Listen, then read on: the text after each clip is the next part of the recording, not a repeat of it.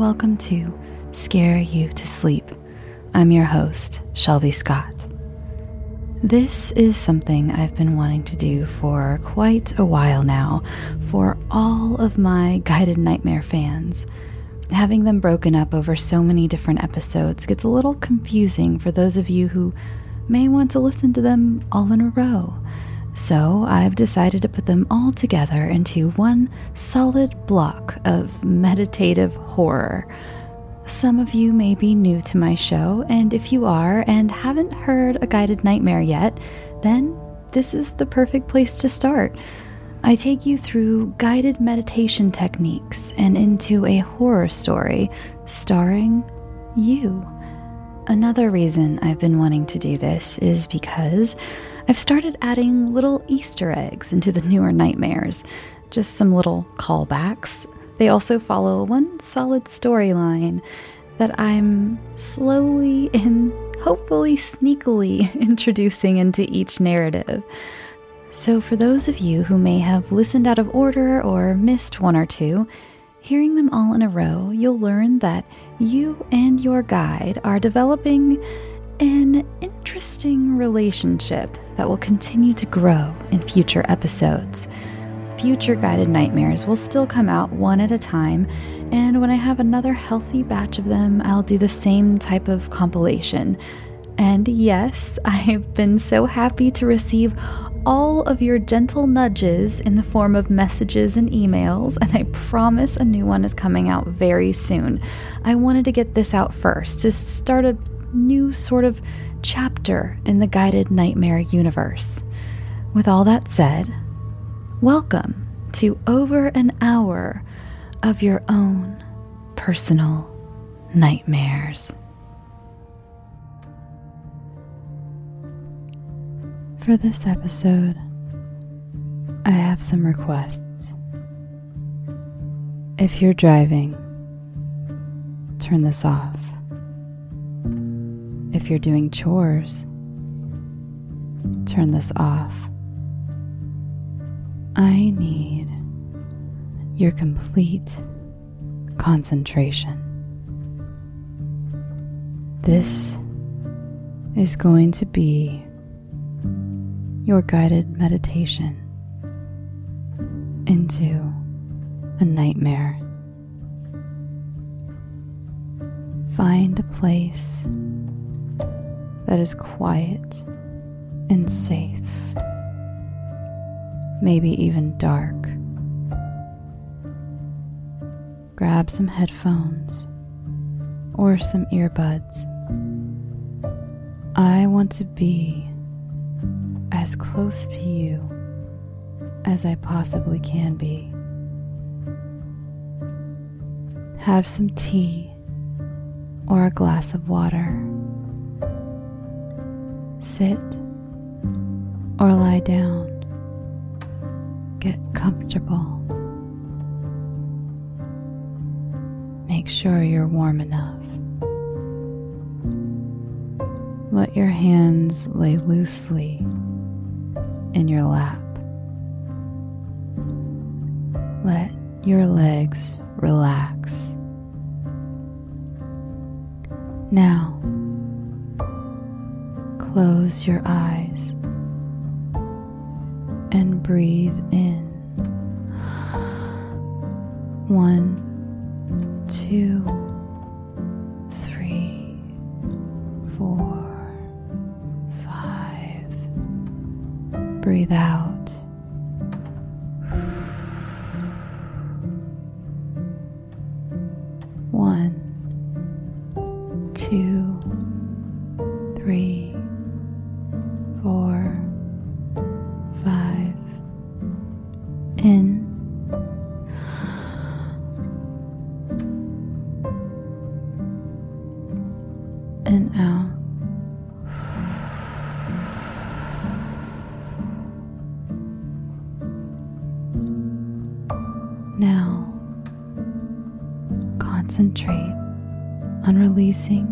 Tension from your entire body. Wiggle your toes. Relax the tension in your feet. Now your legs, your hips are melting into the cushion you're sitting or lying on. You're breathing deeply from your belly, not just your upper chest. Your shoulders are tense. Let them go. Move your head slightly side to side to loosen your neck. Don't clench your jaw. Let it fall. Let your lips part. Now soften the spot between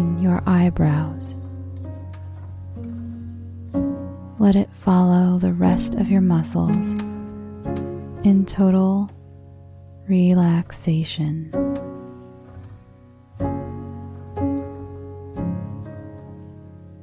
Let's go on a journey together.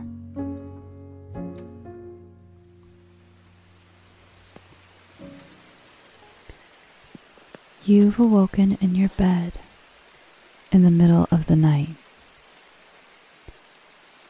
You don't need to check the time. You know that it's just after 3 a.m., just like every other night this week. Strange things have begun happening in your home, especially at night. During the day, they're just a nuisance. Small things go missing or are moved. You hear strange sounds that, in the daylight, you can easily dismiss as the sounds of the foundation settling or the refrigerator acting up. But it isn't daylight. You keep your eyes shut tight.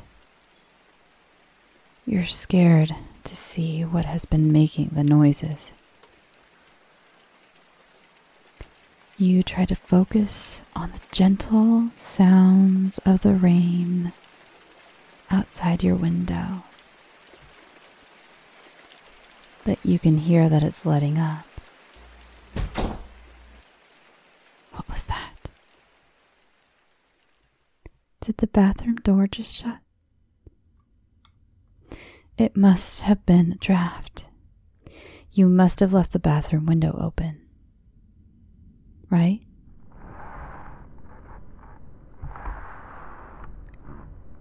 You hear something move around your house. So you move around a little, trying to get comfortable but you feel a nervous heat rising in your body. Your breath is shorter. You hear dishes in the kitchen shifting.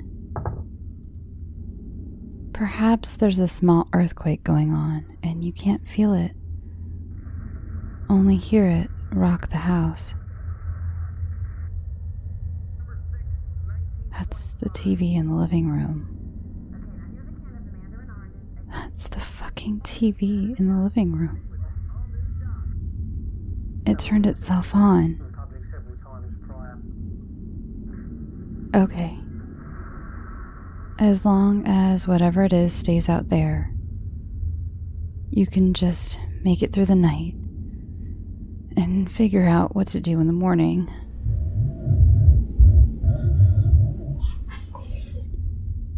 There's someone moving around outside your room. You can almost hear them brush up against your door. You're starting to wonder how long it's been since you woke up. How long until it's daylight? The sounds outside your door have stopped. Or were they even there in the first place?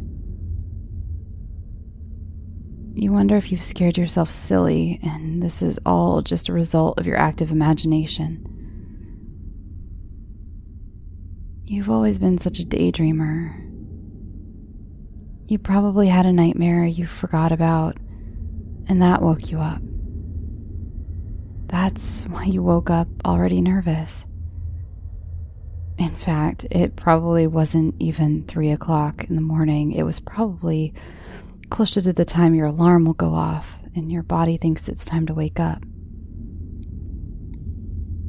No need to curl up in the fetal position like a baby. Besides, you now realize you're covered in a nervous sweat.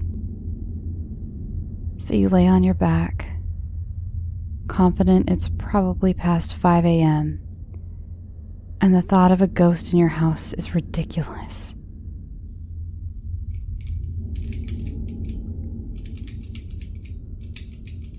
What was that? That that wasn't that wasn't the the doorknob, was it? Your breath quickens. You're immediately too scared to move. So you lay there, on your back and vulnerable, eyes still shut. You don't want to open them to see your bedroom door opening. No. That that couldn't even happen.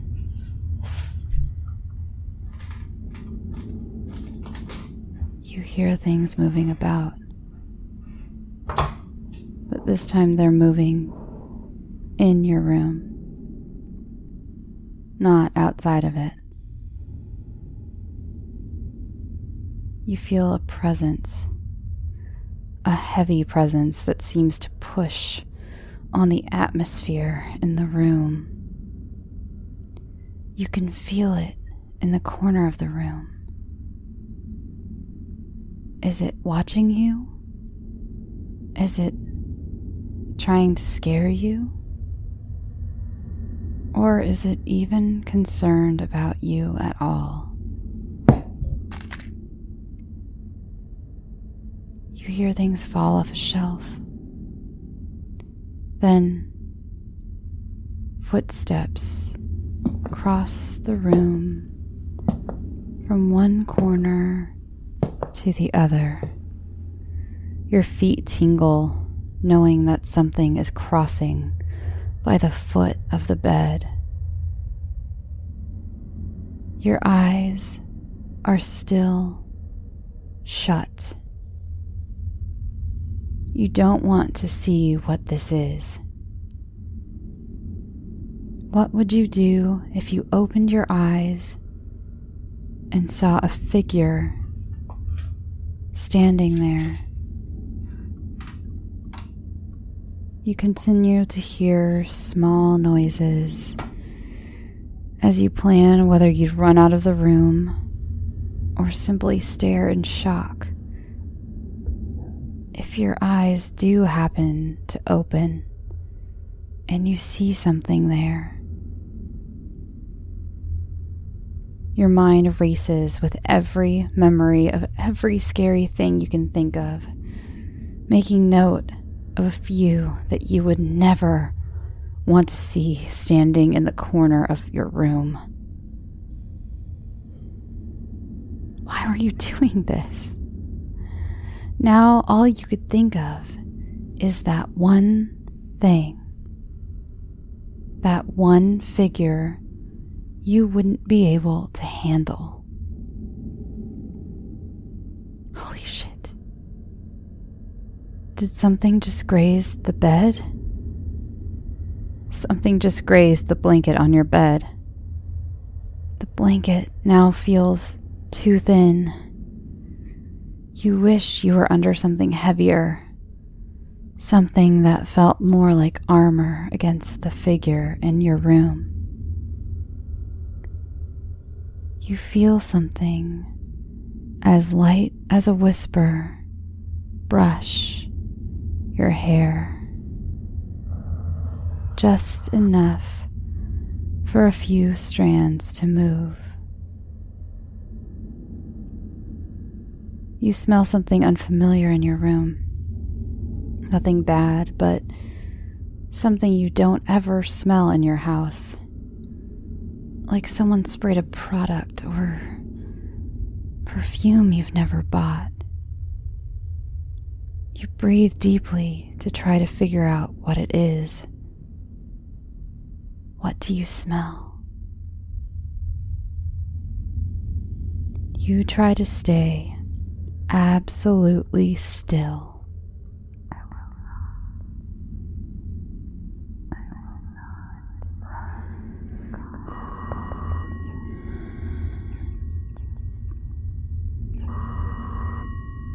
You don't have a landline, and your cell phone doesn't ring like that. Do you feel a cold draft on your neck? Your eyes are still shut. You know now that something is standing over you. You can feel it bend over the bed above you. Your eyes are still shut. Your nerves are on end. You can't tell if it's caressing your neck or if you're just so scared that your goosebumps have taken on a mind of their own. The pressure is mounting in the room. You can't stand it anymore. As scared as you are, you have to get out of there. You hear your closet door open. Is something else entering the room? You can't stand it anymore. You have to move. You don't know what you'll see, but you have to run. You have to run. You have to see what is standing over you. Open your eyes. Open your eyes. Open your eyes. Open your eyes.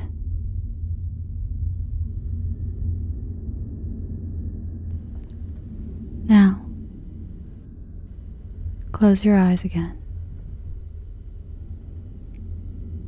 We're going through another door on another journey. Life has been stressful. You need a break from the grind and from civilization in general. That's what brought you here. To this forest. You aren't a nature expert by any means, but sleeping under the stars for one night doesn't require a Sherpa. The smell of the earth and all the local flora fills your nose as you take in a deep breath of fresh air. Breathe in. It feels so nice to fill your lungs. Breathe out.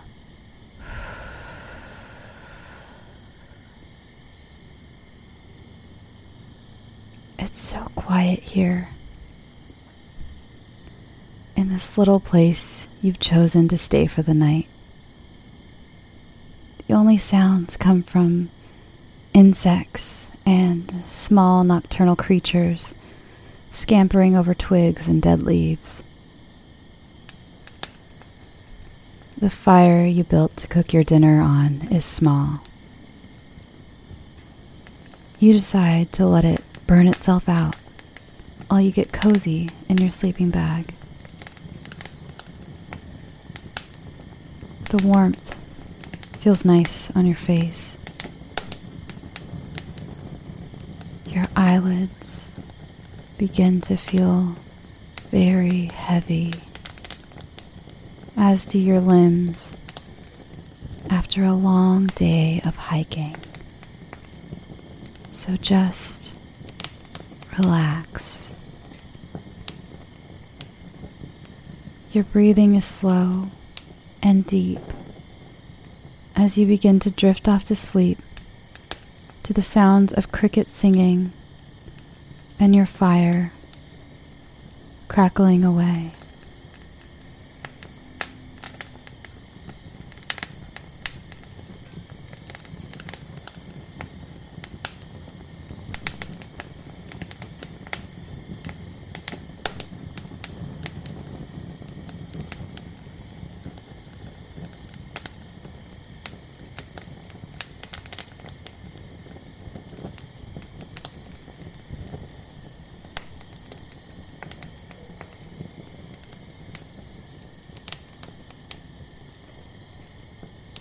You awaken suddenly. Your fire has died out, and you're very cold, almost freezing. You feel goosebumps rise on your flesh, and the hairs on your arms and neck stand up. Not only are you cold, but you're suddenly terribly frightened. The woods are a very different place when you're alone, and there's no comforting fire burning. It's dark outside the moon is hiding behind the clouds, and there are only small slits of moonbeams as light. You immediately realize you've never felt more alone until you don't feel alone. Did you hear that? It sounded like something very heavy. You're laying vulnerable on the forest floor, curled up in your sleeping bag. If something is there, Maybe it's an animal. Maybe you should play dead. You feel very naked. Your whole body lights up with adrenaline that you can't expel. What was that? Did you just hear someone? Whistling? No. No, it was probably just the wind in the trees. It is so cold. Unnaturally cold for this time of the year.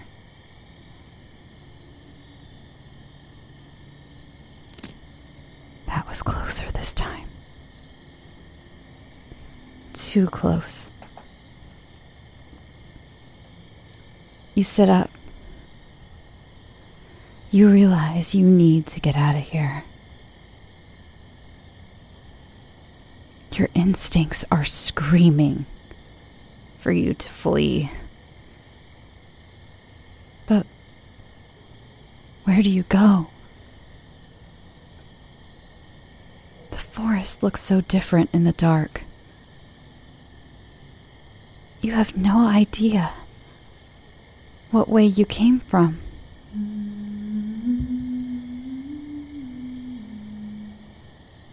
Is. is that a woman? You go to call out to her, but the words catch in your throat. Her voice echoes through the forest. This is not natural.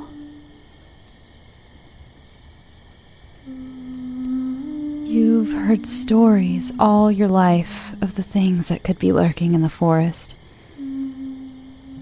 Bigfoot, Wendigo, Mothman, and all that other BS, but none of it was real.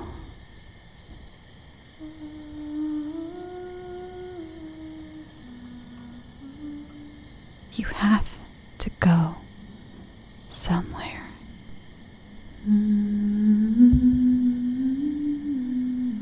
The woman sounds closer now. You run. But where are you running to? It's so dark. The forest at night looks foreign to the one you entered in the day. That voice. Her voice is everywhere. Run from something that is everywhere? You run as fast as you can anywhere. What if you're running deeper into the forest? Your feet ache. It's so cold. You hear something rushing through the trees. It's beside you. Something is stalking you. You spin around, trying to see what this thing is. What do you see? The trees surround you on all sides. Other people get lost in the forest. You. Yet, here you are. You think of your own face, plastered across every local news station. Maybe even some stupid Facebook post that will be shared by friends and acquaintances. You are lost. You're alone. And you are so cold. What the fuck is that? What the fuck is that thing that is stalking you? You continue running. Your body refuses to give up and just die.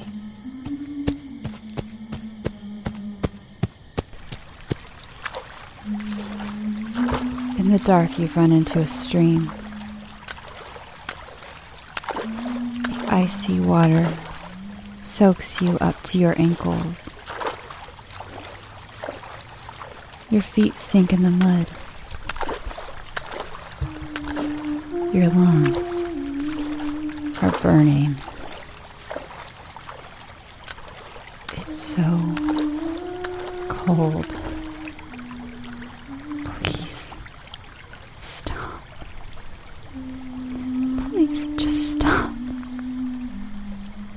Whisper to the trees. You trudge across the stream as your feet are sucked into the muck and collapse on the other side. You grab handfuls of dirt as you try to catch your breath on all fours.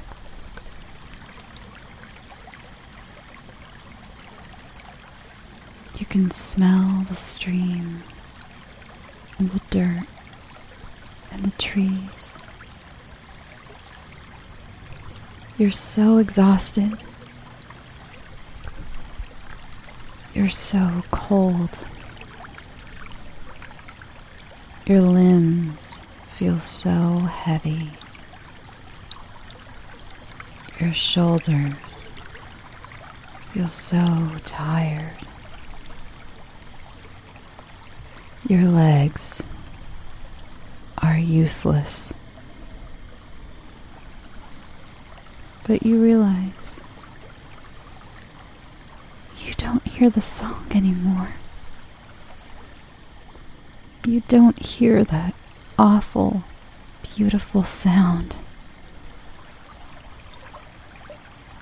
Falling to your side in the dirt and the leaves you are so relieved that you laugh almost maniacally. You cover your face with your hands and gently weep. You've never felt fear like that in your whole life. You have no idea where you are. But that can wait until morning. For now, you are so tired, so heavy, so weak. You should just sleep here. You take your hands away from your face and through the moonbeams, you see it a shadow stretched out before you. It's here. It found you.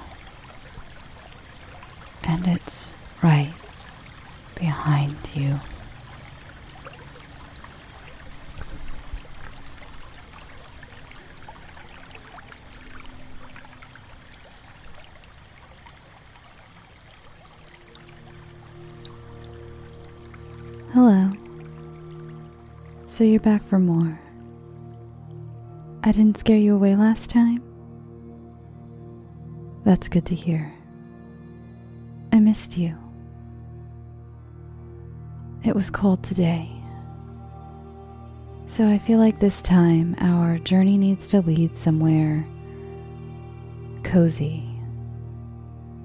Hmm. Where should we go?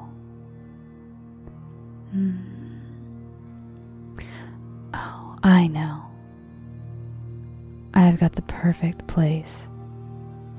So let's relax, shall we?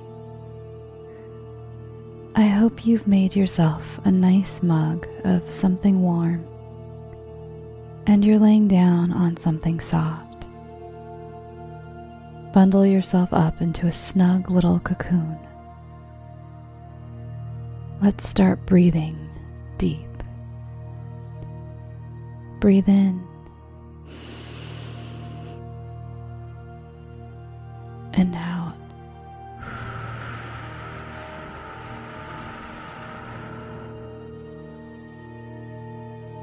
Breathe in.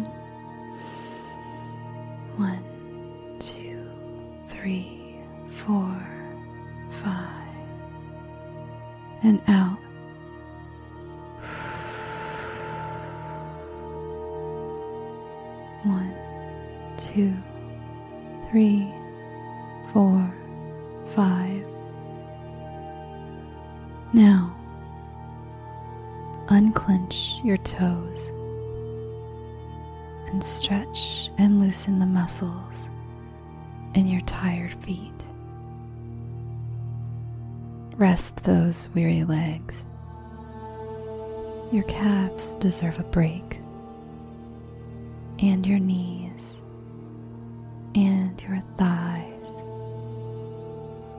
Your hips are melting into your cushions. Your poor lower back does so much work. Let it relax. Its job is done for the day. Keep breathing deeply all the way from deep in your belly in and out.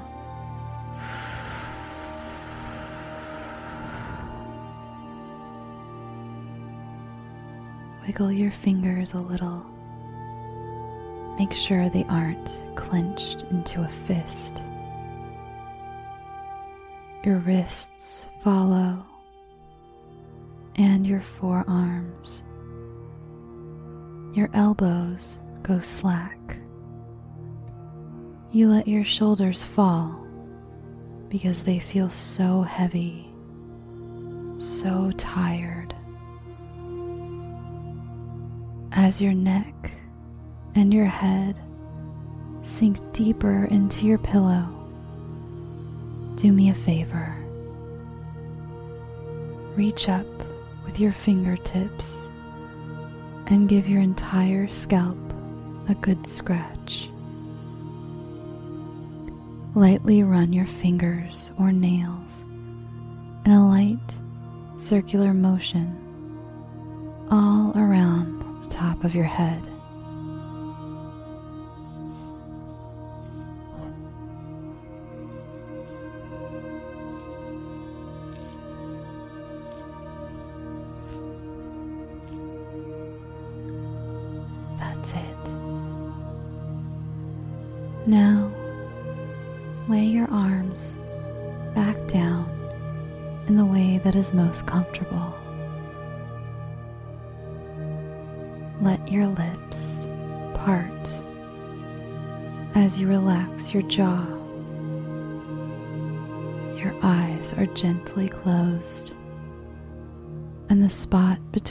Eyebrows deserves a break as well. Let it rest. Now, come with me.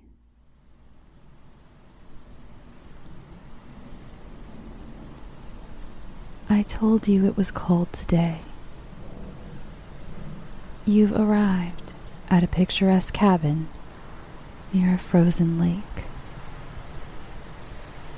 You have arrived before your loved ones, who will be joining you tomorrow.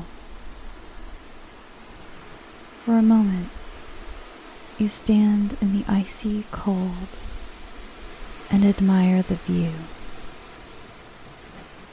You breathe in the crisp air, and as you breathe out, your breath creates a beautiful dragon like fog in front of you, and the sky fades to pink as the sun begins to set. You reach inside your coat pocket and find a set of very old looking keys. You unlock the front door and step inside. It's so cold and dark. You turn on the lights and immediately build a fire in the fireplace. You settle into the overstuffed armchair nearby and crack open the book you've been meaning to read for a while. Tonight, you have the whole place to yourself, and you intend to enjoy every second of the quiet. It was such a long and cold day, but you're so relaxed and warm now, and your eyelids begin to feel very heavy. As your eyes begin to shut, you notice all the lights in the cabin flicker and then turn off. You straighten up and look around the cabin. Now only lit by the light of the fire. All the shadows stretch out now, and the once quaint looking cabin looks like a funhouse mirror version of itself. You grab your phone off the table beside you. It alerts you that you only have 5% of your battery left, and besides that, you have zero signal. The wind howls outside it's so dark, and it would be too dangerous to drive down to the ranger station. You decide to sit back in your cozy chair and try to enjoy the night anyway. People lived without electricity for thousands of years. You can do it for one night. Your adrenaline is still coursing through your veins, so sleep isn't an option. You pull out your book once again and decide to read by the light of the fire. You can't quite seem to fully concentrate. Can't seem to shake the feeling that someone is staring at the back of your head. You feel a presence behind you, lurking in the darkness. Its eyes bore into you, and the hair on the back of your neck stands up. You've had this feeling before, but in your own home, where a few flips of a light switch calm your worries. Slowly, you turn your head and look over your shoulder. Out of the corner of your eye, you see him. In the darkness, you see what appears to be a tall man with a hat on. Your neck snaps forward. Your book drops to the floor as you stand to face this horrifying sight. You turn towards the darkness, and he's gone. Your heart beats loudly in your ears. You begin an unsure chuckle at your own fear when you feel your hair stand up on end again. This time, slowly you look to your left, and there he stands. His ghoulish face is surrounded by stringy hair. His mouth is a skeletal smile, and his eyes wide and crazed. I'm not seeing this. I'm not seeing this. You think to yourself. Your brain unable to fully comprehend the specter that stands before you. Somehow, Suddenly, he's gone. Not a movement or even a puff of smoke.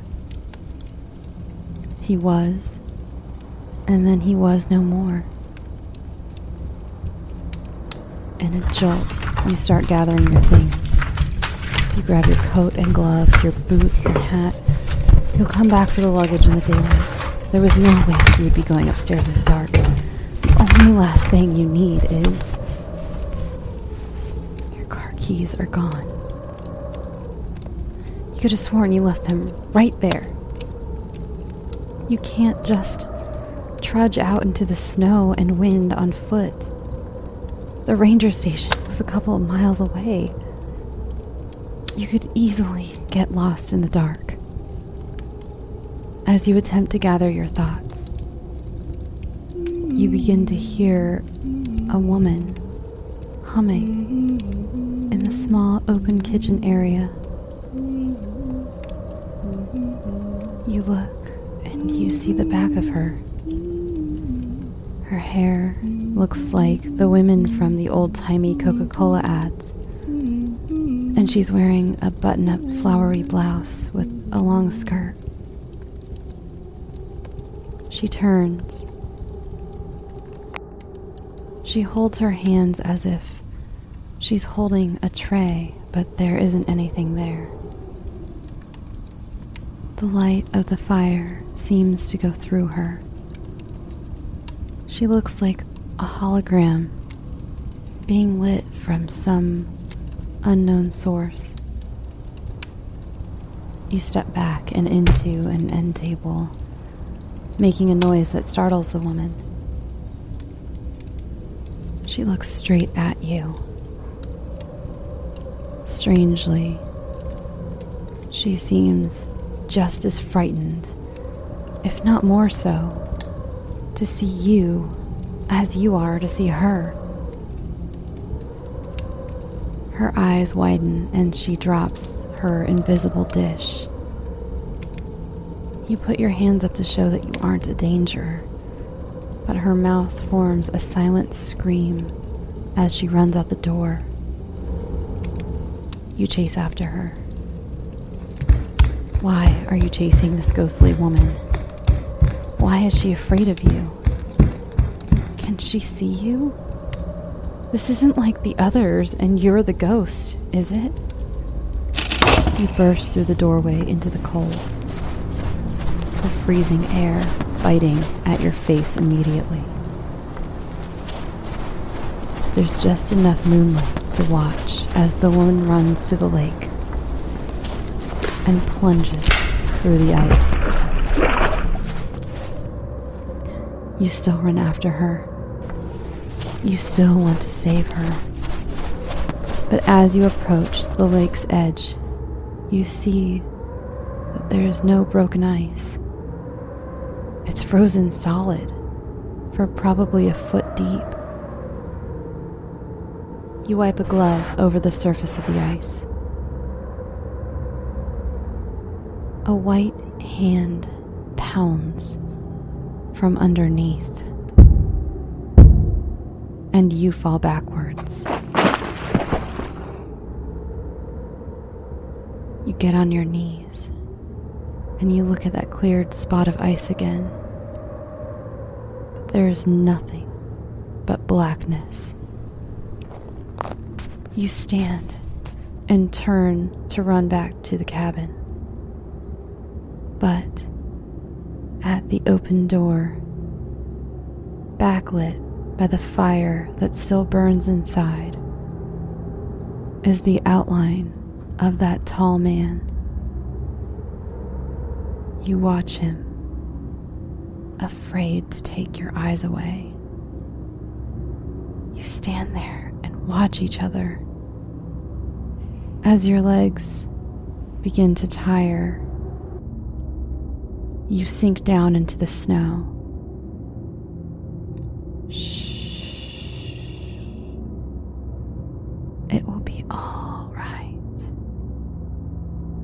Will come soon. Everything will be better then. Just relax.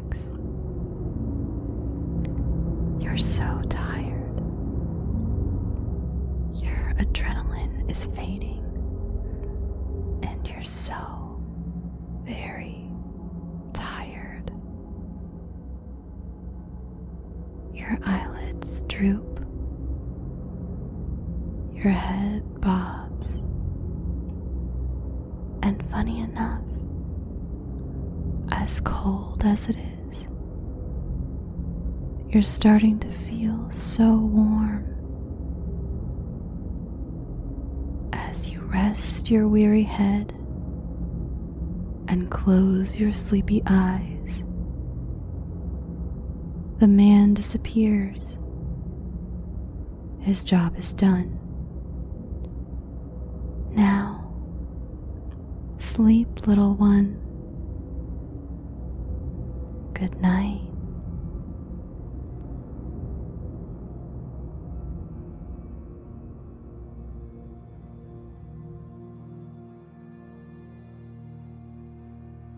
Hi. I missed you. It feels like it's been forever. I'm so glad you've taken the time to visit with me. You look magnificent, just stunning. But I can tell that you're tired. Like the light around you is a little subdued. Why don't we go on a journey together? Would you like that? Okay, let's go. Find a soft and safe space to sit or lay down. Make sure you have something near you to drink in case you get thirsty. Something that will calm you, like some tea or even just a glass of water. Sit back and let's do something a little different this time. Close your eyes.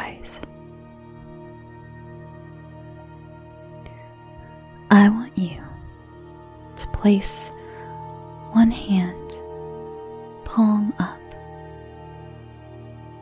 Now, with your other hand, lightly run your fingertips slowly up and down the arm of the hand that you have palm up.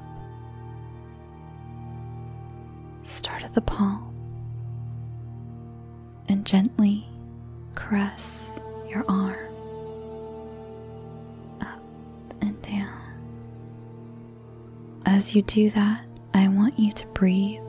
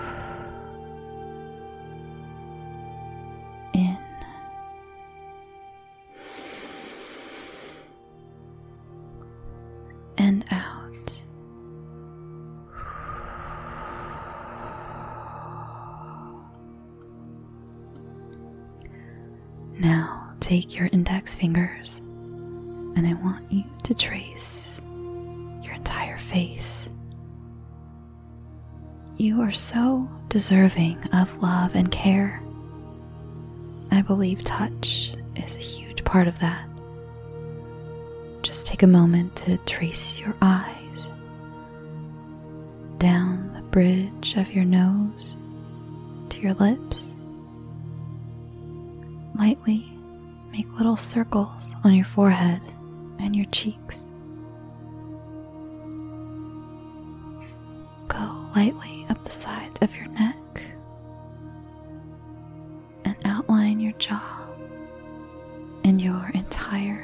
beautiful face.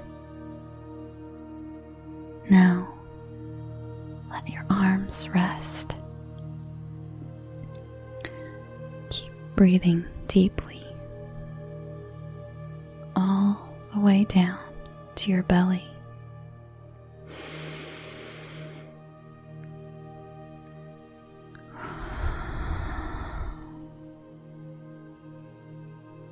While keeping your physical eyes closed,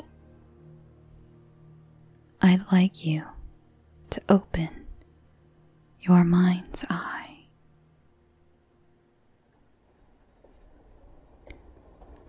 Welcome to your own personal train compartment.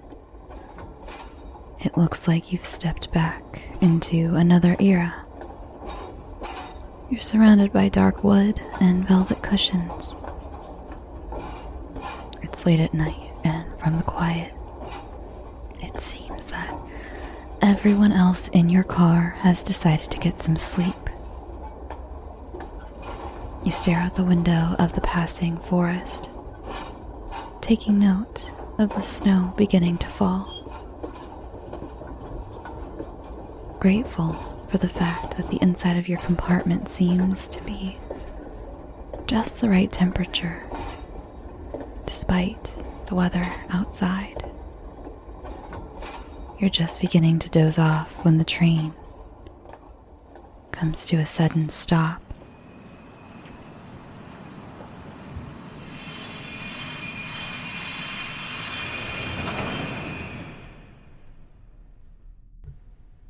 Out the window, you await an announcement to explain what was going on. Outside is pitch dark. You can't see a thing, and the window has begun to frost. Slowly, you feel a chill creeping up your neck. The cold outside has begun to invade your cozy compartment. But you wait and wait and wait. The chill has now settled over you like a blanket. You look down at your watch and realize it's been an hour and no announcement. No one has come to check in on you. How has it already been an hour?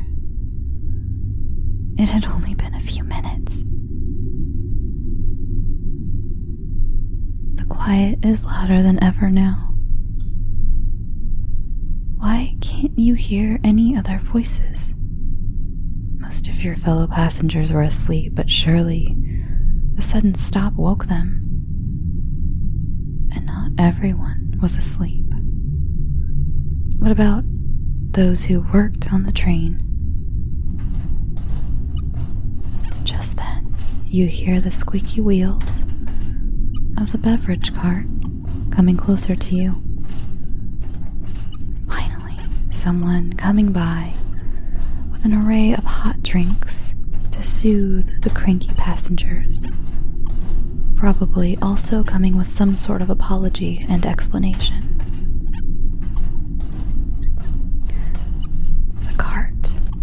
Comes closer. You brush down your disheveled clothes and lightly rub your face to chase away the drowsiness, readying yourself for the person manning the drink cart.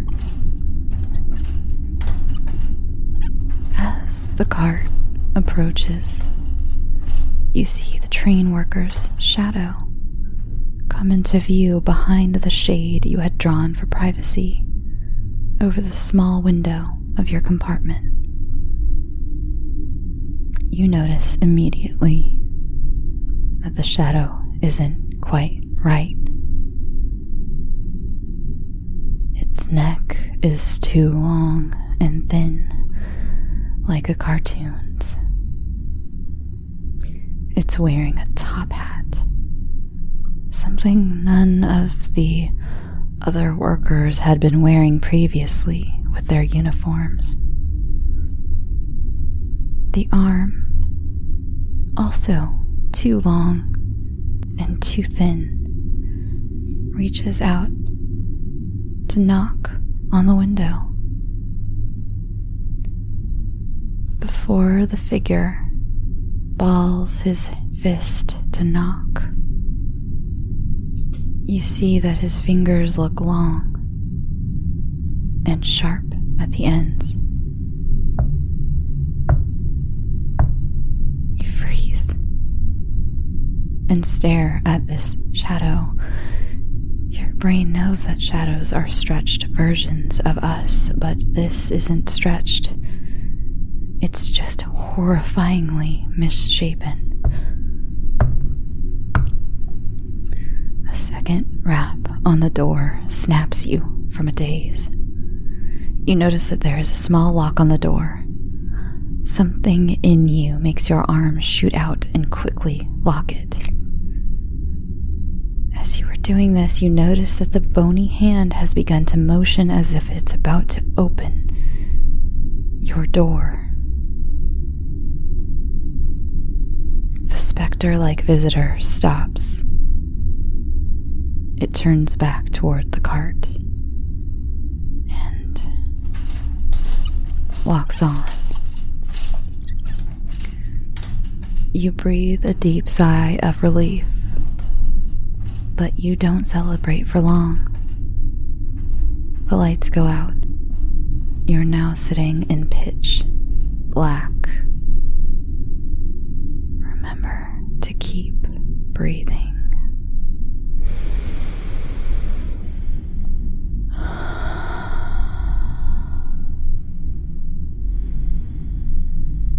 You can't see your hand in front of your face. As you breathe,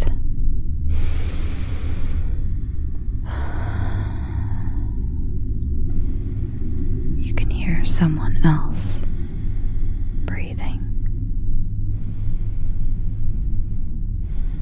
Is that breathing coming from next to you? It is. Something is next to you. You feel its presence and the weight of it tugging on the cushion that is beneath both of you. It is sitting to your right, but the door is to the left. You don't know where to go, but you have to go out that door. And you have to get away from this thing. Its presence is so heavy to your right, and even though you can't see it, you can feel it.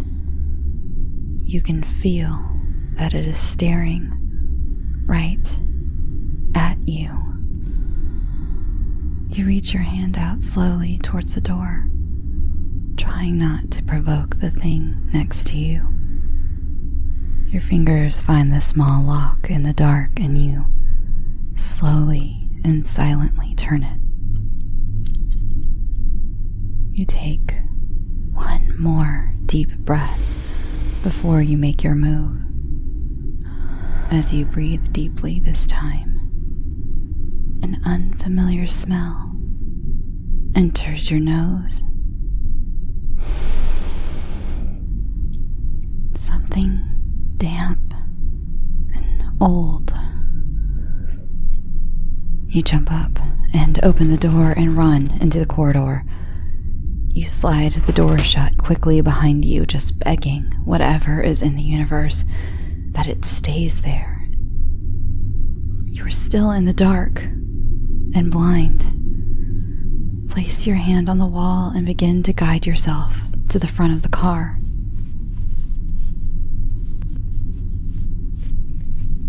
As you're walking, you hear the train lurch even though it's at a standstill, and some dim emergency lights come on one by one in the corridor.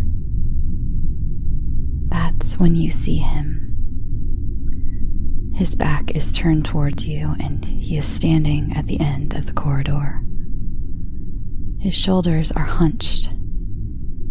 His thin neck is drooped as if it isn't strong enough to hold up his head and the top hat that is perched on it. Wiry white hair sticks out from beneath the hat in a wild manner. The messiness of his hair doesn't match his suit, which looks to be very expensive, but old.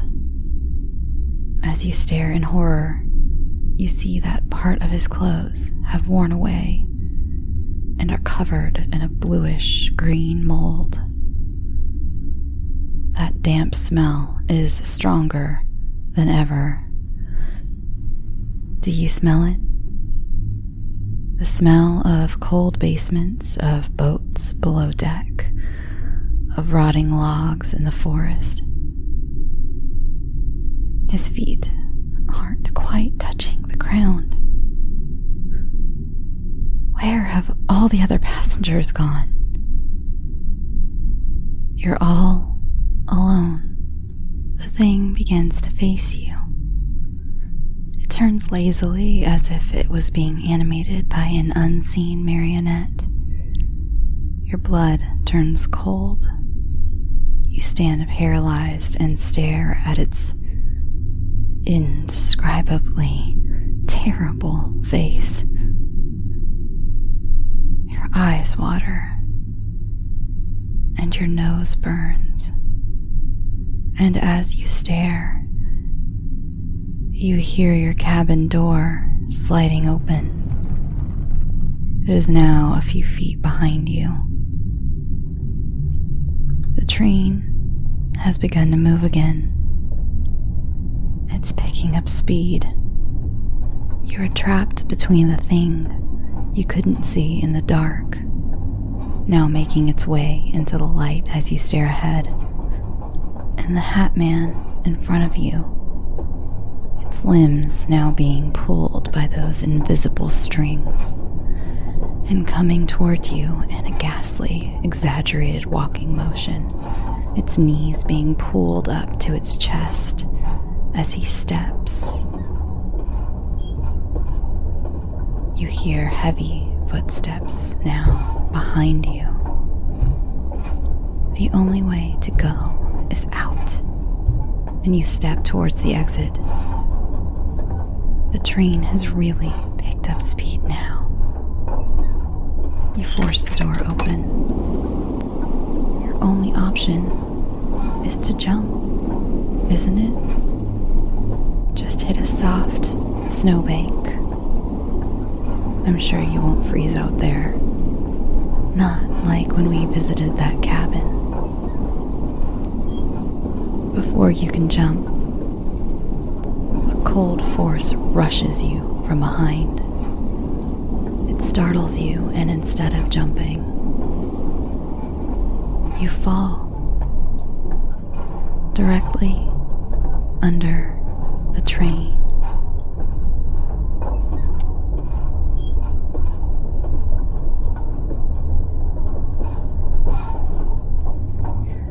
Welcome to your own personal train compartment. It looks like you've stepped back into another era. You're surrounded by dark wood and velvet cushions. It's late at night, and from the quiet, it seems that everyone else in your car has decided to get some sleep.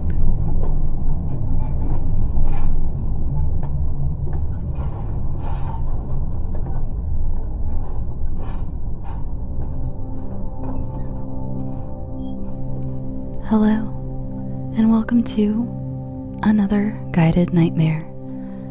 Guided nightmares are not normal episodes. For this, I will need you to find a safe and comfortable space. This works best if you have headphones or earbuds.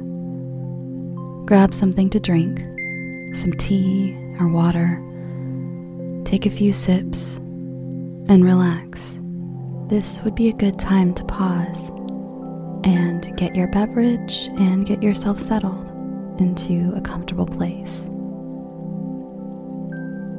First, I want you to breathe deeply all the way down to your belly. Breathe in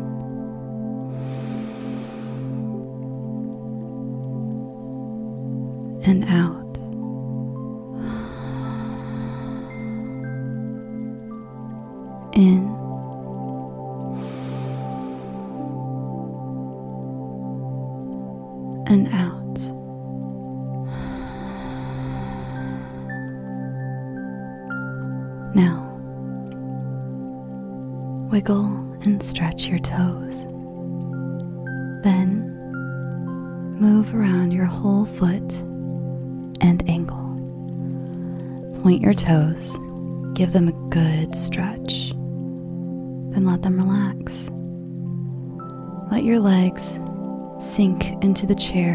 Bed or couch you are on right now.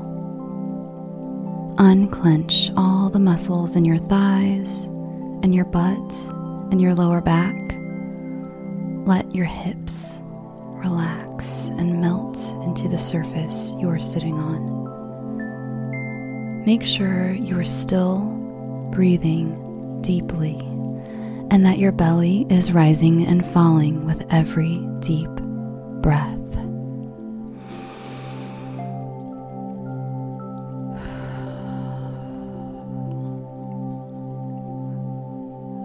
Your shoulders loose. Stop tensing them. Slowly move your head from side to side until your neck also feels relaxed.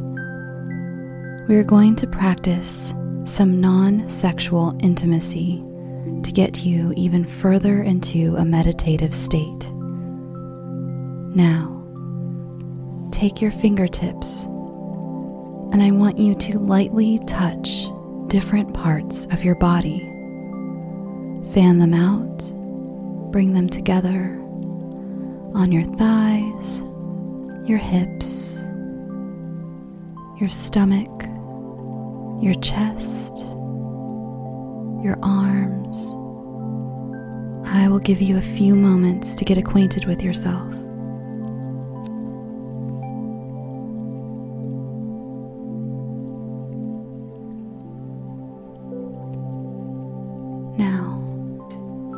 Lightly trace your face. Get to know you. Become familiar with your own body. Don't be a stranger to yourself, and let this be a reminder that you are here and you are loved. I love you, and I want you to love you as much as I do. Now, rest your arms at your sides. Re relax those shoulders, and let us begin.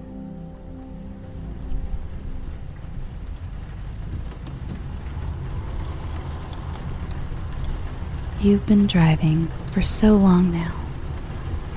It's the middle of the night, in the middle of the wide open desert, and the rain is so bad you can barely see in front of your face.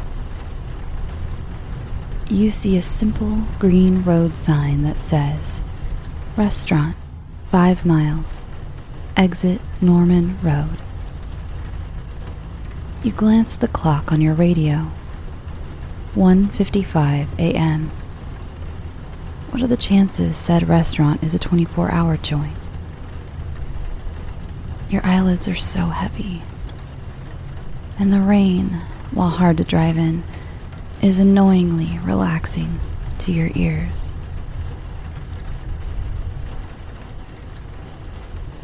You decide to check out that restaurant. Worst comes to worst, you can take a quick nap in the parking lot if they're closed. If not, you can grab a cup of coffee and a slice of pie to perk you up. You settle in and drive the next five miles until Norman Road. You come up on Norman Road. You take the exit, and at the stop sign, you see a very weathered wooden sign that looks like it could be from the 1940s. A curvy waitress holds a pie in her right hand and is pointing with her left. This way to Norman Road Cafe, her yellowed and chipped speech bubble says. You turn left at the stop sign, following the waitress's directions, and drive under the freeway to get to the other side. Your eyes grow blearier, and the further you get from the highway, the more you can smell the wet earth all around you. The light of the diner finally shines in the distance. You can't imagine why on earth they would put this place so far off the main highway. Being so far from the road gives you an uneasy feeling. You push away the crazed thoughts your tired brain has of this being some sort of trap the locals have set up to rob truckers and passersby. As you finally approach, you breathe a sigh of relief. You see the outline of a few cars in the parking lot, and the wraparound windows give a view of a nearly empty but very much open diner. You park your car and prepare to make a run for it in the rain. Making it to the glass doors, you wipe your shoes and step inside. The whole place smells like fresh baked cinnamon rolls. A quick left and right of the joint tells you that there isn't any hostess stand, so even though you're by yourself, you plop down into a booth. There are a couple of men sitting far apart at the counter their backs turned to you, hunched over their respective meals and coffee. In the back corner, a couple is cuddled up on one side of a booth, sharing a strawberry milkshake. You can't quite make out their faces as they are canoodling so closely. You realize you need to use the restroom, and no wait staff has made an appearance, so you get up and you use the restroom even the bathroom is done up old fashioned. Powder blue tiles cover the walls, a formica sink, and even one of those disgusting towel things to dry your hands. The kind with an actual cotton towel that you have to pull, and it just recycles the dirty towel back into the same machine as the clean parts. You use the restroom, wash your hands, and splash some cool water on your tired face. As you exit, you see the waitress is now walking away from your table, but she has taken it upon herself to leave you a steaming mug of coffee. You sit. You lift the coffee, but before you take a sip, you watch as she turns the corner back into the kitchen. And you freeze. No, it can't be. That is the same waitress from the sign. Same girdled figure clad in an identical gingham uniform. Same dark hair done up in victory rolls. Same smile plastered on her pretty face, as if she physically didn't know how to frown. You set the coffee down and rub your eyes. You must be much more tired than you thought. Don't you like coffee, hun? The waitress is now standing beside you. How did she get there so fast? Before you can answer, she says, You really look like you could use a nice hot cup of coffee. I also brought you a slice of peach pie, our specialty. I bake it myself. Her voice sounds like it's so far away but you can plainly see her standing directly next to you. The synapses in your brain are firing, the ones that tell you that you're in danger. The hairs on your arms and the back of your neck are standing on end. Just one bite, and you'll be hooked forever. You must be so tired. That's the only explanation for this feeling of adrenaline coursing through your veins all of a sudden. You look up at the canoodling couple.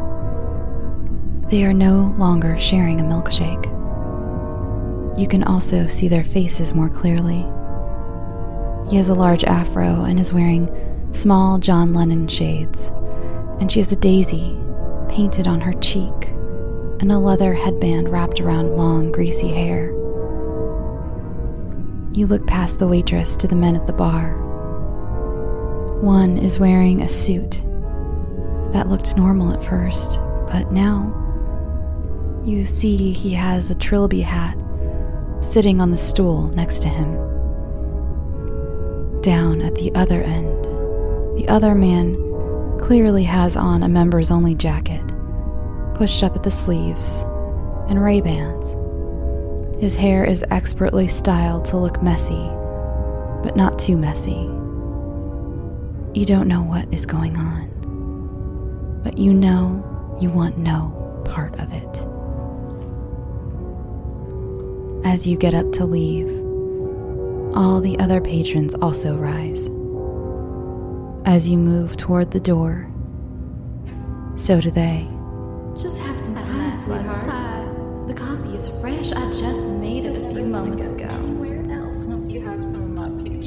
The hippie girl tries to stand in your way, but she's a slip of a thing, and the door pushes out, so you push past her and rush the door and fall out of it.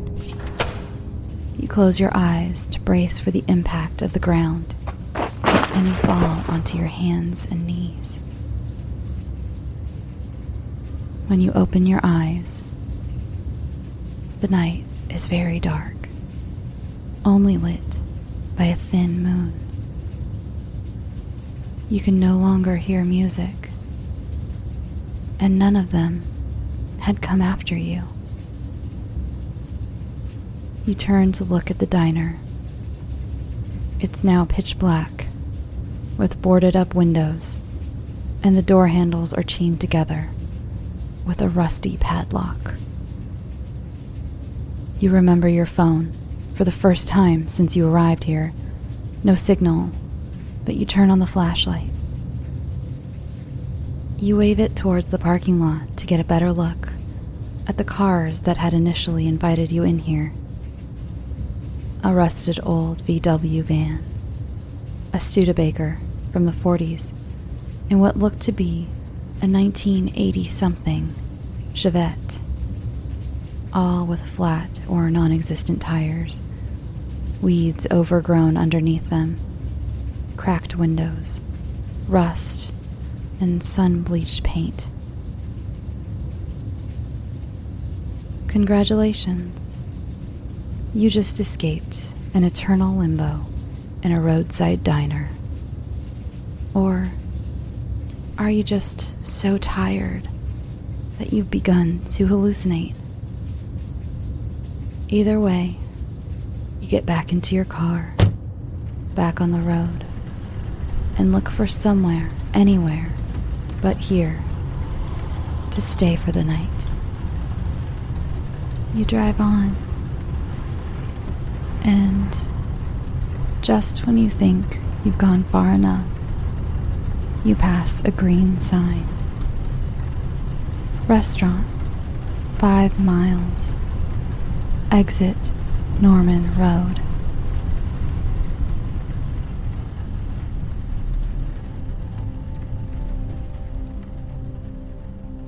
Welcome back. I missed you. Thank you for meeting me here. Before we begin, make sure that you're sitting or lying down in a safe and comfortable space. Have a glass of water or a few sips of tea. If it's chilly, grab a blanket. If it's warm, turn on the fan. Now, lay your head back and close your eyes. First, let's begin breathing deeply, filling up your lungs entirely as you inhale.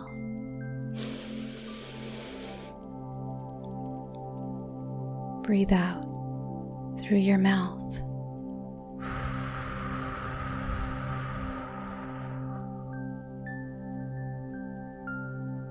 As we breathe together, I want you to know how visible you are, how seen you are here. I see and recognize your feelings, your pain, your worry. We can all feel so invisible or ignored by the world. But you are not invisible I see you. Remember to keep breathing deeply.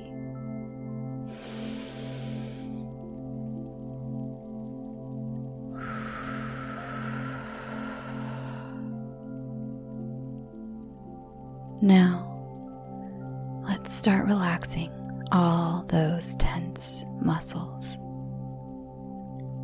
If you are able to, stretch those feet, point your toes toward your body. Okay, let them relax. Now, point your toes away from your body. Good.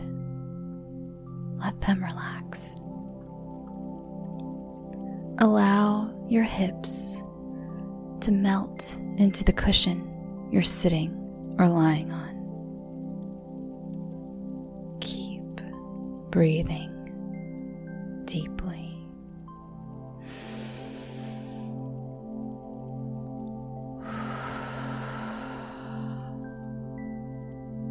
Let that feeling of melting relaxation travel up your back. Your shoulders are so tense. Give them a gentle roll and then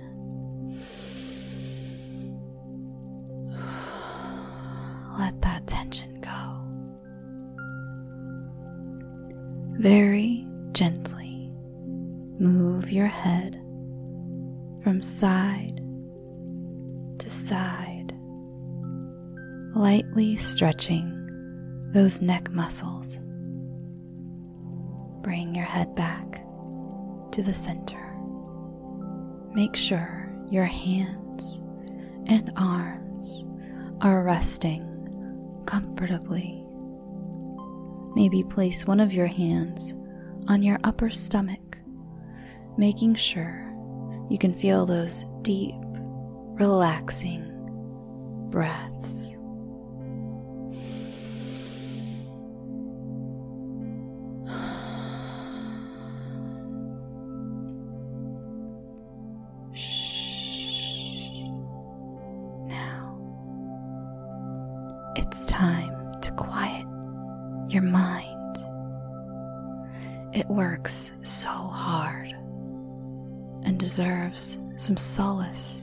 As well as your tired body. Now, are you ready to visit my latest creation?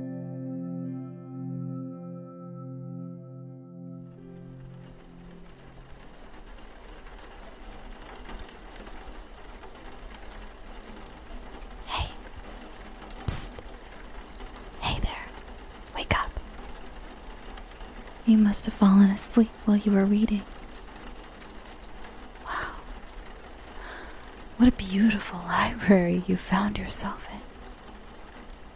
Stone floors, leaded glass in the high rising windows. In the dark, the shelves look like they stretch up endlessly. Oh, it is dark, isn't it? The only light is coming from the dim moon outside. As beautiful as it is here, it's also pretty creepy. You better take off.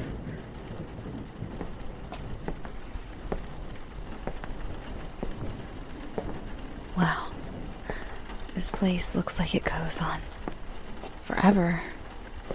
But you should just head for those large front doors.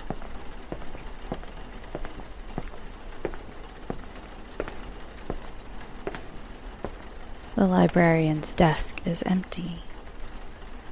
They must not have thought to check the corner you had fallen asleep in before they left. Mmm. Don't you just love the smell of old books? It's really too bad you have to leave. How often do you get an entire library all to yourself? Mm, well, that was weird. I guess you're not all by yourself. This place looks so old. Who knows what goes on when nobody else is here?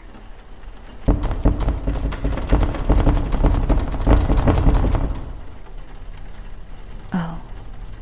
Oh my.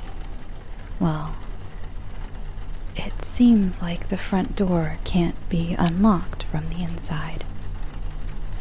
I'm sure there's another exit.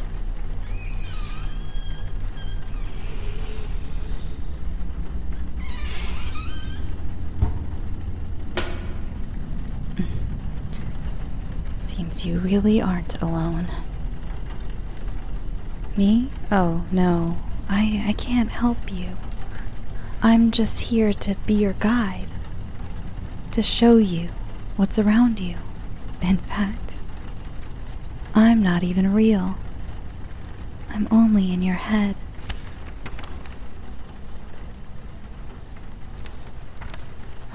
Whatever is in here with you is getting more active, it seems.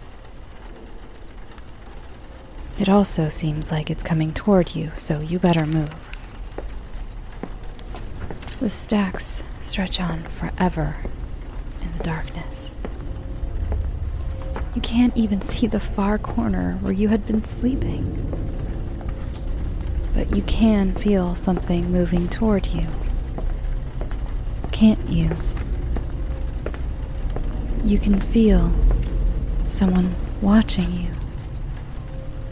Someone is watching you. You can feel their eyes bore into you. This is an old building. No glowing green exit signs to point your way. As you move, oh, be careful. You knocked over a stack of books. Oh, no, that wasn't me. Someone isn't very happy that you're making noise. There's a large fireplace near the back of the library. The fire has mostly died out, but the embers are giving off a little bit of light. It's better than total darkness.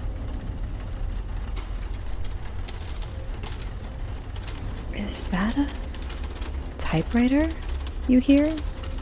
How strange. Must be some leftover relic. At least something is getting some use out of it, right? Sorry.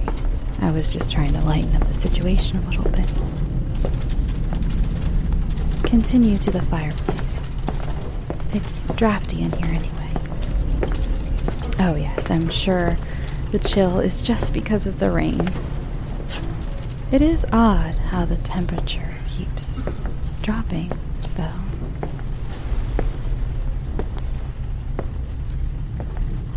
Here we are. Why not throw one of those logs on the embers? It should start up.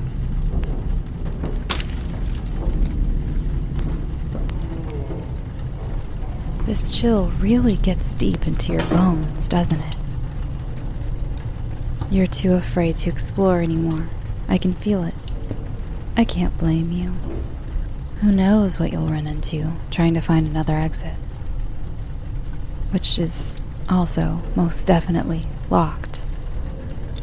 Well, this seems like as good a place as any to wait till morning when the librarian arrives. Just settle into this large, cozy chair, face the fire, and try to get some more sleep. Pay no attention to that feeling. That feeling of someone staring at the back of your head. Such a heavy feeling that the hair on the back of your neck and arms stands at attention. It's so palpable, it almost makes your eyes water. Those sound far away. Don't worry. Just keep an eye on that fire.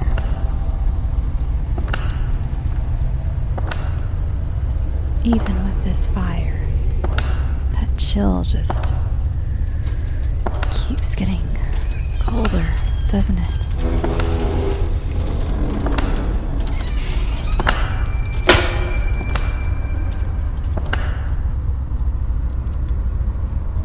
Oh, thank God. It, it stopped. Oh. Oh no, she's. I, I can't help you. I'm so sorry. I have to go now.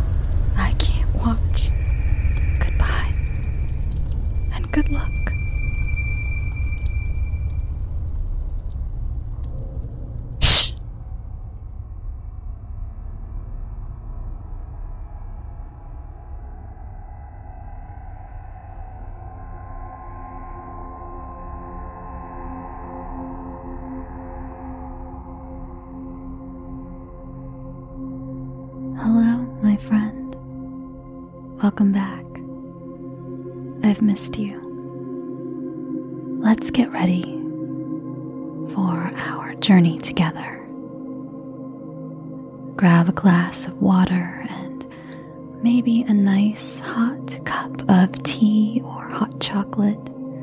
Anything that makes you feel cozy Light your favorite candle or diffuse your favorite oils. Anything that makes you happy and feel at peace. You may get a little chilly as your body relaxes, grab a light blanket before we begin if you'd like. Find a place that is safe and not too bright to recline or lie down. Now, let's relax. First, let's breathe in deep. That's right, all the way down to your belly, as deep as you can. One, two, three, four, and exhale. And again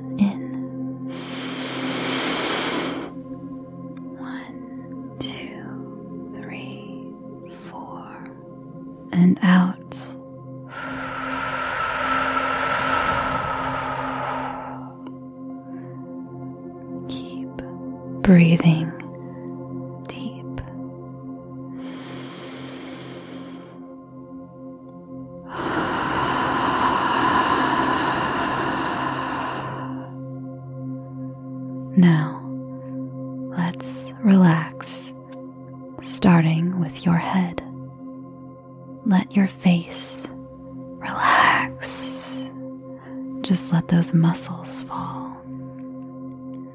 Unclench your jaw. Move it around a bit. You're holding so much tension there. Now, slowly move your head back and forth. Get those pops and cracks out. Settle back down to the center and let your head sink into that cushion. Let's do the same with your tired shoulders. You carry the weight of the world on those things. Give them a break. Scrunch them up and down a bit just to get all those kinks worked out. Remember to keep breathing deeply in and out.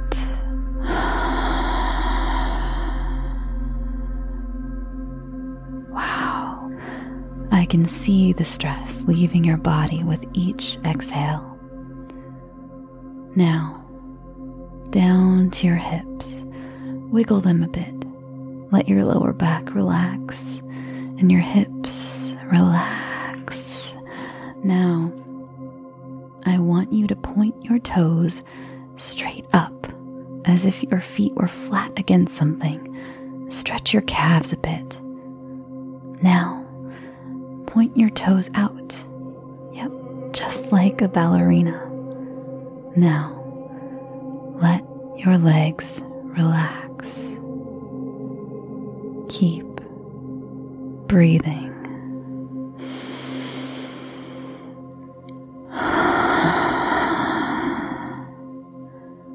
We are going to practice some non sexual intimacy to get you even further into a meditative state. Now, take your fingertips and I want you to lightly touch different parts of your body. Fan them out, then bring them together on your thighs, your hips, your stomach, your chest, arms. I will give you a few moments to get acquainted with yourself.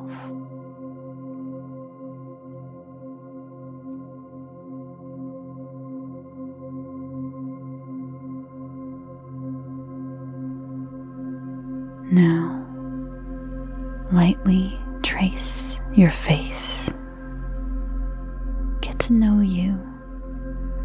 Familiar with your own body. Don't be a stranger to yourself. And let this be a reminder that you are here and you are loved and you are beautiful. I love you and I want you to love you as much as I do. Now, rest your arms at your sides. Re relax those shoulders. Are you ready? Let's go.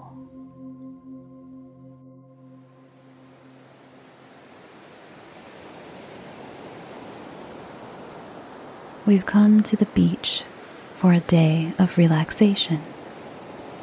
It's a bit dreary for a beach trip. A week's worth of storms are expected to pass through beginning any day now. But that just means that there's no one around. No one but you and me. The sand is cool to the touch, and the waves rush in, then retreat out in a hypnotizing rhythm.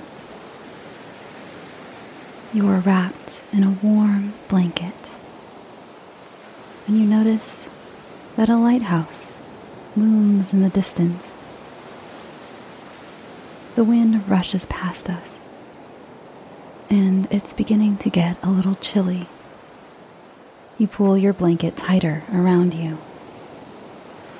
That reminds me have I ever told you that the lighthouse is haunted? No? Well, I know how much you love thrills and chills, so I'll tell you. Many, many years ago, a young woman was desperately missing her lover, who was a sailor. His ship was weeks past its due, it was soon the consensus of the townfolks that it must have been tragically lost. The young woman, upon hearing this, became absolutely frantic at the thought of losing her love. In desperation, she ran to the yet unfinished lighthouse to watch for his ship from the top. She snuck past the workmen who were leaving before the weather got worse into the lighthouse and up the stairs. Little did she know, the workmen had had trouble recently with supplies being stolen. So, they fitted the door to lock from the outside. Sure enough, as they thought, a storm blew in, the same storm that had knocked her lover's ship off course. The weather was biblical winds and flash floods. So, the workmen weren't able to return to the lighthouse for over two weeks. You can imagine what they found I don't want to be too grotesque. It is our beach day, after all. They say you can hear the woman's voice and song when the weather turns. Which it seems like is going to happen sooner than we thought. It's too bad. We drove all this way. We could go poke around the lighthouse. Of course, they didn't leave the same lock on the door. It probably is locked, though, but maybe we can hear her song from the outside. I knew you'd be too intrigued not to. Let's go.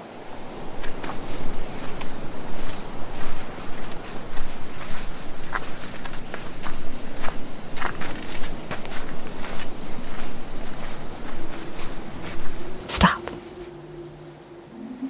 Do you hear that? It's her. And look, the door is open. Let's get out of this mess. Don't worry, we'll leave the door open.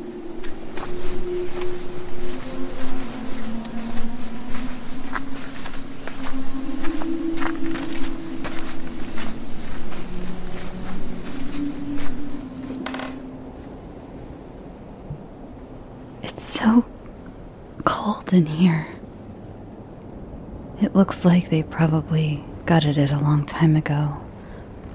That's such a pity. I was hoping to see some old furniture. Something.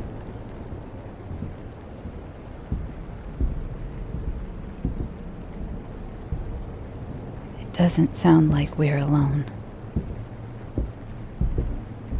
Really? If you insist, sure, we can we can go up the stairs.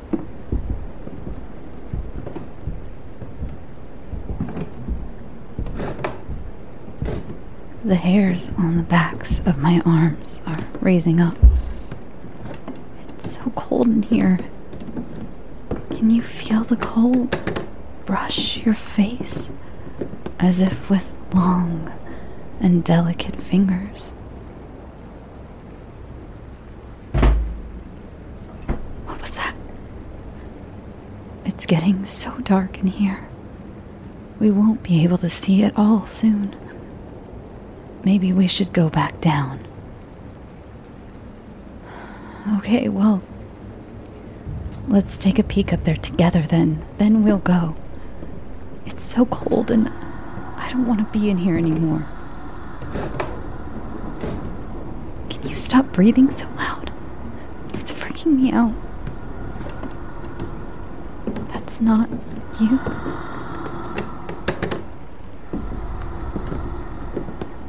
Fine. But then we have to go. On the count of three, let's poke our heads up over the landing. One, two,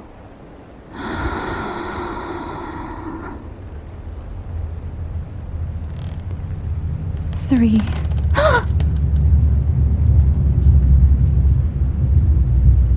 She's standing in the corner. Her dress, her hair. It's her. It's horrible. Why is why is she just staring at us? Oh god, she's moving. No, she's gliding towards us. I feel like I can't move. Tell her to move on. Tell her it's okay to leave this place and move on.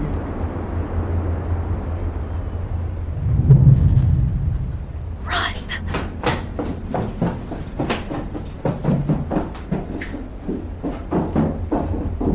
The door's still open. We can. No, no, no, no, no, no, no, no, no. It's locked. The storm will last for days. They probably won't find us for weeks. And we're trapped with.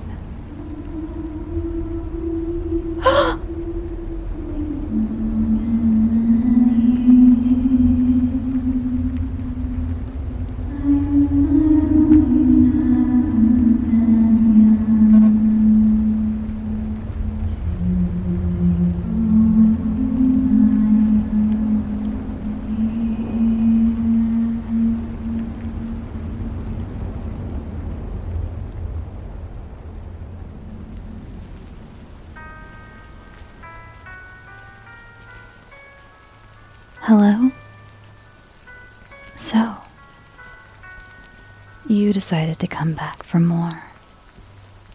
I'm happy to have you. I'm just a little surprised. After even one of my guided nightmare meditation sessions, most don't return. You must be pretty special. I hope you know that. We've been so many places together, you and I. Some you may not even remember.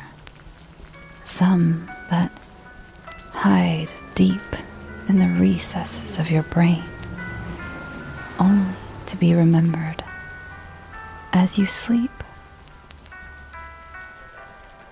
Do you ever see me in your dreams?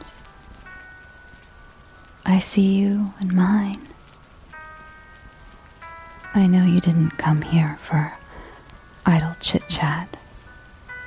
Find a comfortable place to lie down.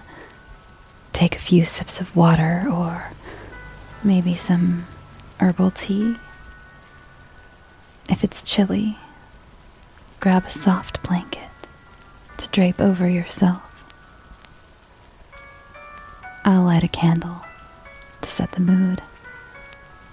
I know you always like that.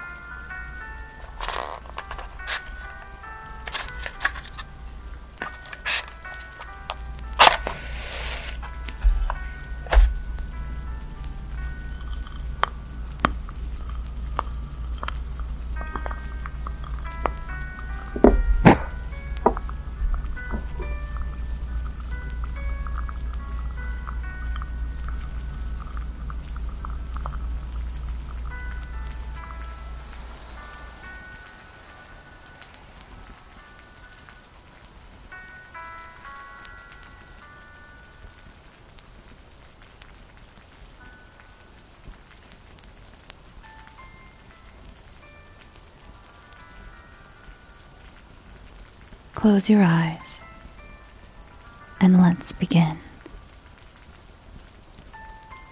Take a deep breath, the deepest breath you've taken all day.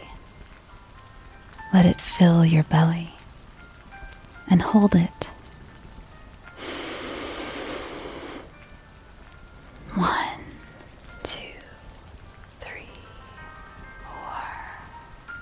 Breathe out.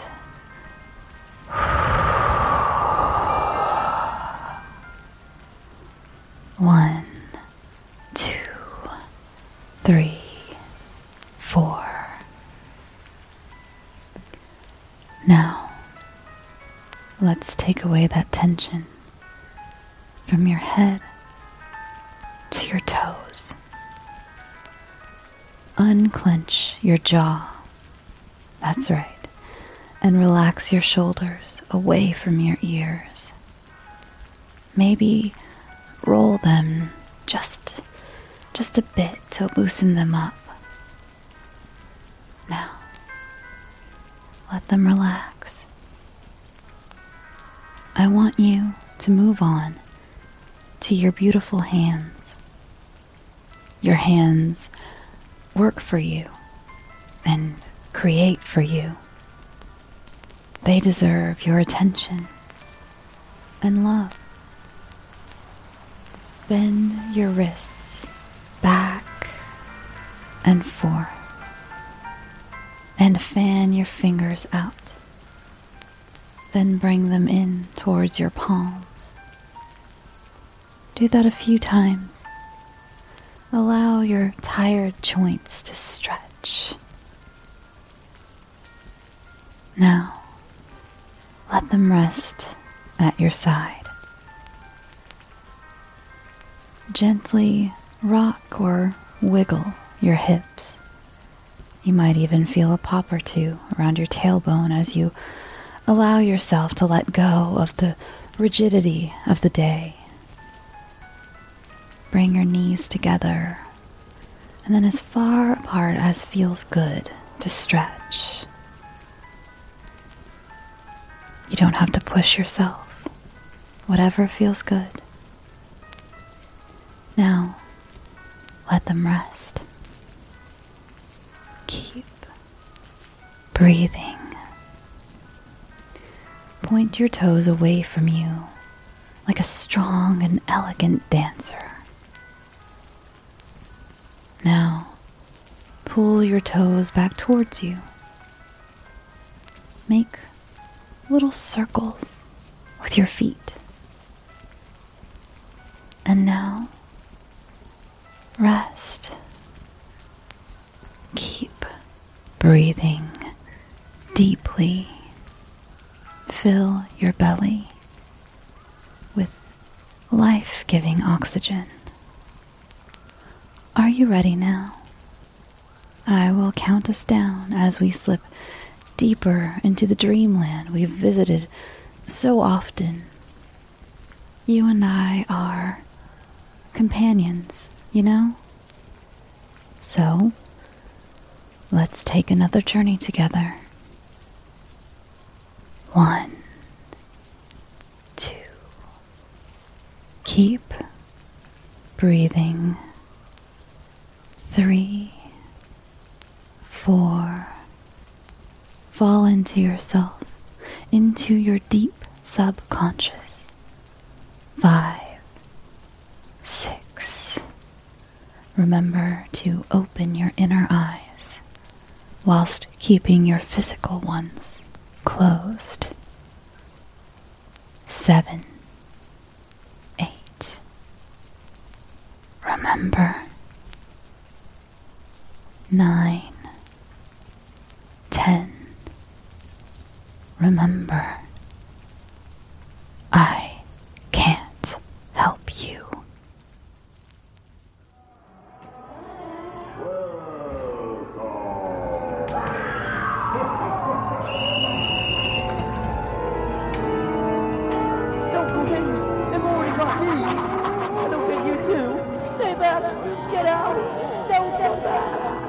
yourself sitting in a small buggy inside of a dark ride. You know the kind, with plastic skeletons that drop from the ceiling and compressed air that blows cold bursts in your face to give you a fun scare. You're at a Halloween carnival. You don't remember coming alone, no one is in the car with you. Except for me, of course. But I'm only a. Well, it's not important what I am. But apart from the voice in your head, you are fully alone as you make your way through darkened tunnels of cackling rubber faced witches and disembodied screams. Car slowly emerges through the strips of black plastic that separate the inside of the ride from the outside world. Your eyes usually need a little adjusting when you ride this during the day. So, you close them as the car drifts forward and comes to a stop on the track. In the split second before you open your eyes, you feel at peace for one last time. The smell of funnel cake and popcorn and hay and barbecue hit your nose. You hear children giggling and the hum of many happy adults all talking and laughing. But did you? Or did your brain place those things there because it knew they were supposed to be there? Because after that fraction of a fraction of time, you open your eyes and you are alone. Not only alone, but it's dark. It wasn't dark when you went in. It was early in the afternoon. The ride couldn't have lasted more than five minutes at most. Where has everyone gone in that short amount of time? There are no employees, no children, no people enjoying themselves anymore. The carnival is utterly empty. This is strange. But maybe it was later than you thought when you got on the ride. It is getting dark earlier these days. Maybe there was an emergency while you were inside. Maybe everyone left in a hurry. In that case, you know that you need to leave immediately. Luckily, these old rickety dark rides don't use lap bars. Otherwise, you'd be trapped. You get up and begin to walk down empty rows of rides and games. It's colder than earlier. A chilled breeze cuts through the carnival, stirring decorative hay bales, black and orange streamers, and empty food containers that were carelessly discarded on the ground. It penetrates your clothes and cools your skin with an icy bite. One of the games has started. Maybe a carnival worker can tell you what's going on. You run to the sound. It seems to be coming from the next row of games. Rounding the corner, you stop is that a child? A small child clad in a demon costume, complete with mask, clutching a cloth candy sack, stands facing you. Worried this poor little one has been left on their own, you move towards them to take them with you to the entrance. But you know that gut feeling something that can't be proven by science, but that we know deep inside us helps us steer clear of malice and danger. That internal alarm is set alight as you move closer to the miniature demon. But that's silly. It's just a child. A small child, a lost child, one who has now begun to trot off in the direction of the large hall of mirrors. you can't just leave a small child alone in the middle of whatever is happening. Can you? No, I didn't think so. Following them, you pass a large display of jack o' lanterns all lit up. They smile toothily and follow you with their triangle eyes as you move past.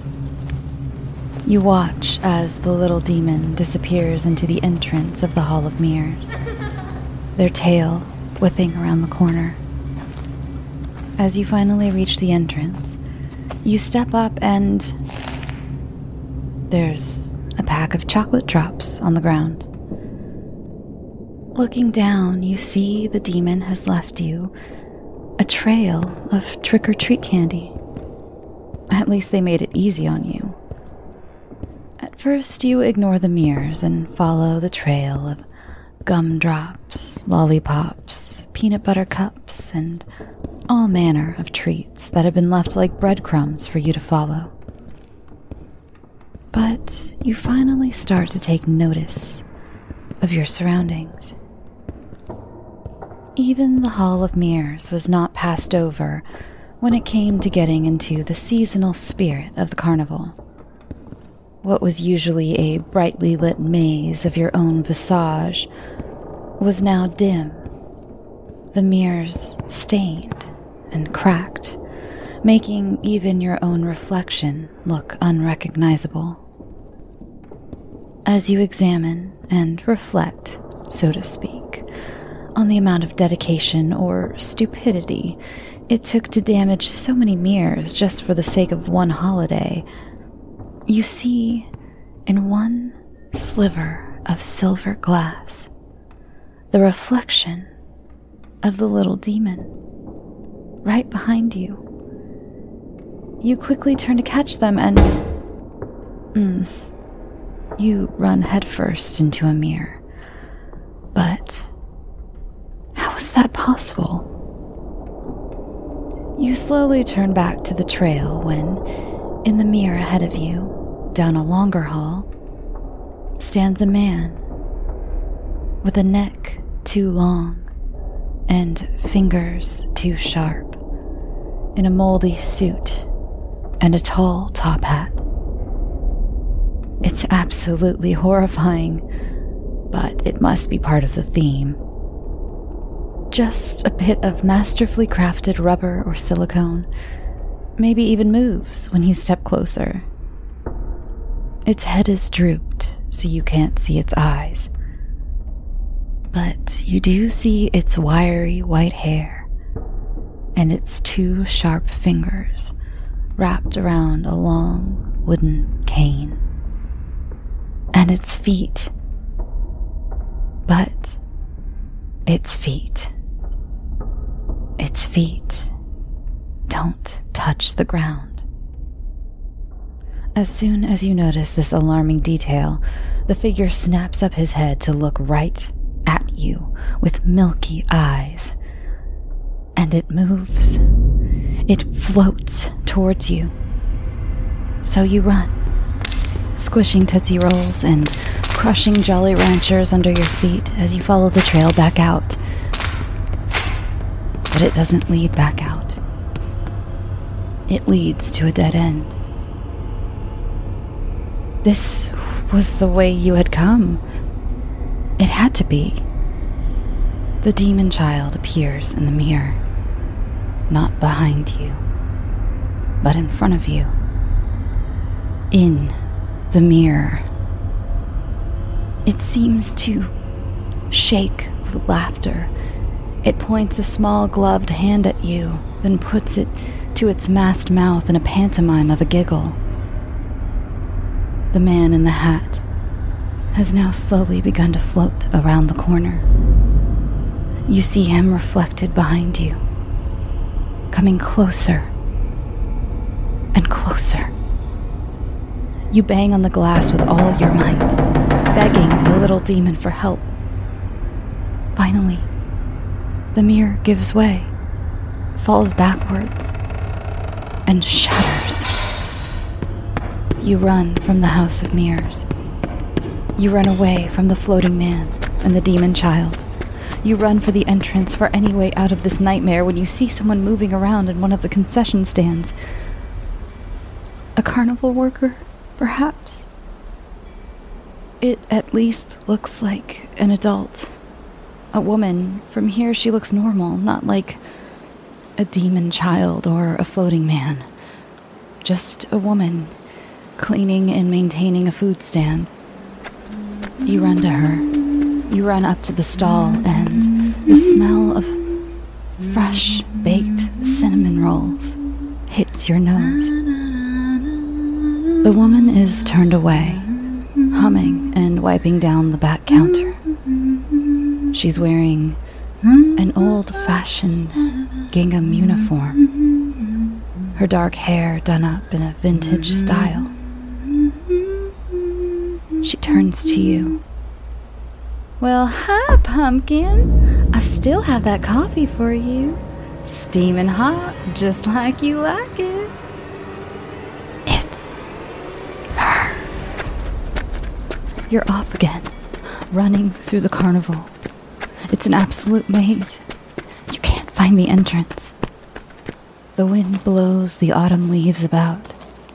The clouds move over the full moon. You are so tired. You're breathing so deeply. You decide to take a rest. Maybe a rest will do you some good. You can figure things out after a rest. Your eyes are so heavy. Your body is so exhausted. Your mind needs to rest. You find a hay bale and sit. it feels so good to rest your tired feet and your tired muscles. To doze wouldn't be a crime. To just gently drift off to sleep.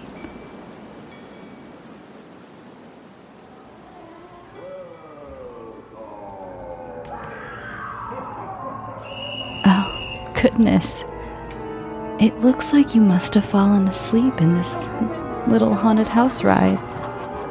The day was warm and you've done a lot of walking. You've had so much on your mind.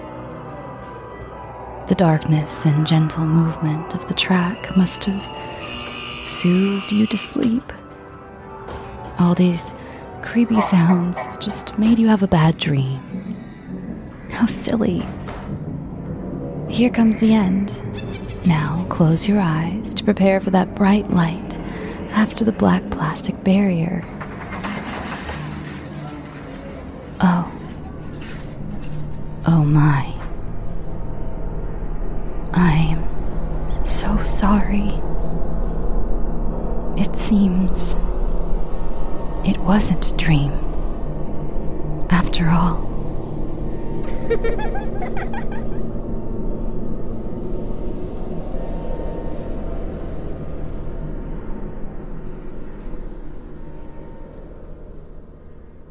Hi there. Do you remember back when CDs were a thing? There used to be something called hidden bonus tracks, and sometimes, if you'd keep going at the end and keep listening, you'd hear extra songs or a little message from the artist. I remember there was a soundtrack to the original Sabrina TV show, Sabrina the Teenage Witch, and if you listened for a code word in the CD, I think you won a prize. I never found the code word. I remember listening to that CD backwards and forwards, and I could never hear the code word.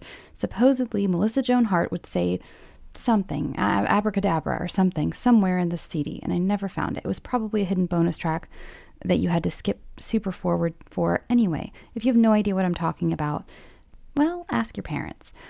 Anyway, this is my hidden bonus track. Oh, I know most people will not listen to over two hours of guided nightmares without falling asleep, or for those who it's just not their cup of tea, like I've said many times, getting maybe bored and turning it off. So, if you have made it this far and you waited for my little hidden bonus track here at the end, I want you to email me at scareyoutosleep at gmail.com the words sour punch and I am personally going to mail you a little, just a little fun, just a little fun thing to brighten your day. So, again, that code word is, or words, two words, sour punch. I can't wait to hear from you. Go get some sleep. Sweet dreams.